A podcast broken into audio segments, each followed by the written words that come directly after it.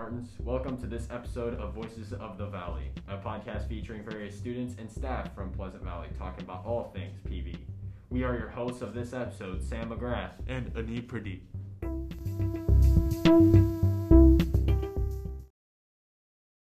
With the SEIBA Honor Band auditions nearing, we wanted to talk about the stigma surrounding it. And overall, that stigma comes from the student body, you know, talking about the pressures of Allstate and how it comes over as a negative stigma towards SEIBA because of the people who try out for Allstate and unfortunately don't make it and then have to resort to SEIBA. Join us today will be a person who's made SEIBA and who's just become an alternate for Allstate, Cyrus Barati. So now we got Cyrus Barati here, and Cyrus, I just first off I want to talk to you about mainly just the, the differences between SEIBA and Allstate. You know, maybe the expectations or, or even the characteristics about it, and what are the differences between those. Um, yes, there are definitely a lot of differences between SEIBA and Allstate that I have had kind of within my um, high school career and just my experience auditioning. I think with Allstate, there's definitely a lot more pressure and there's a lot more um, expectation. And I feel like the payoff for Allstate is also viewed as higher than kind of SEIBA would be.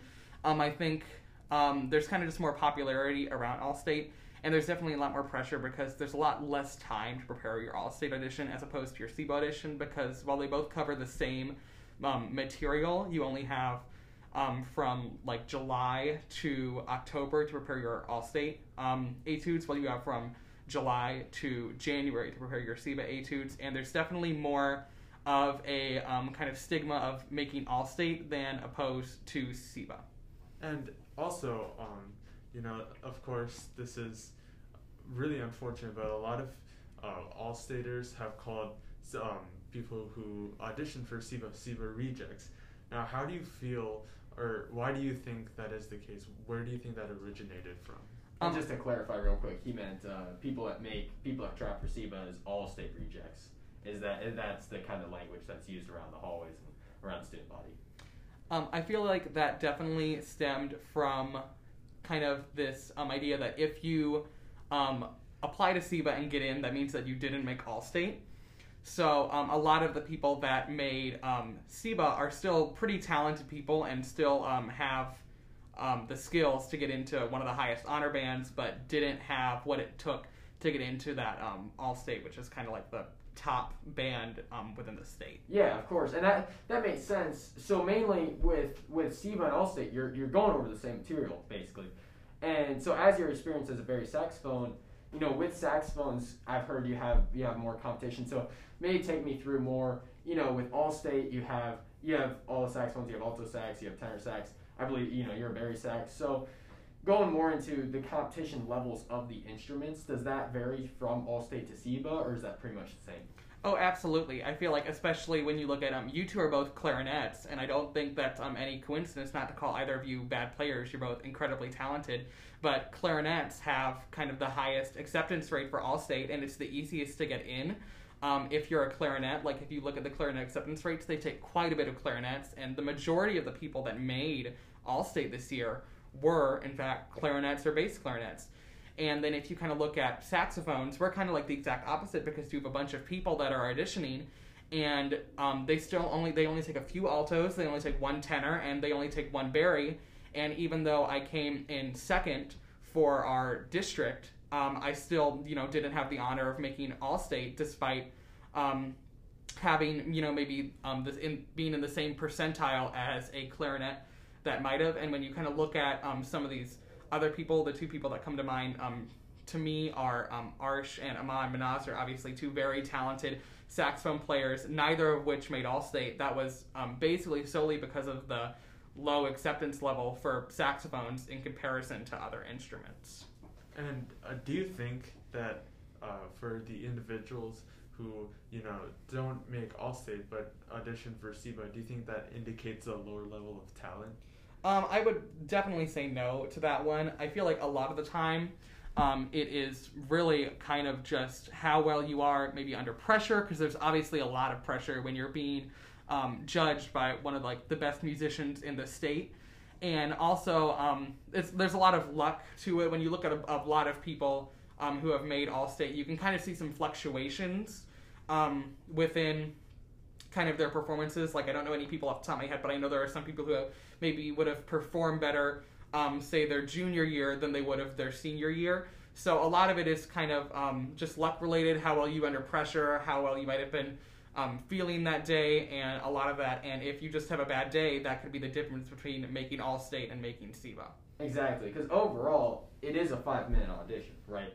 So with All State, you got you got five minutes to go over your material, and with SEIBA, you got five minutes to go over your material. However, this, they're the same material, so you have to be a similar level caliber of musician to still make both of them. Um, I think that you know the what would well I guess that's it. Maybe that's the, the next question is what would be the main difference between All-State and SEIBA because All-State you're still breaking up the quadrants. Is it is it solely based on the pressure then, or or what's the main difference between All-State and then?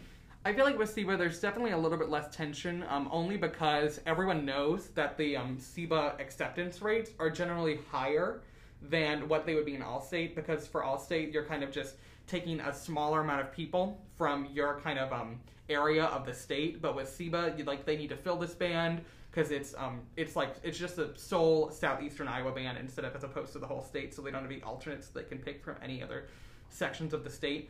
And also, they're going to take more people. If we just look at Bari Saxes, for example, um, for all state, they normally have about like um, 13 to 14 Baris audition, and they'll take one.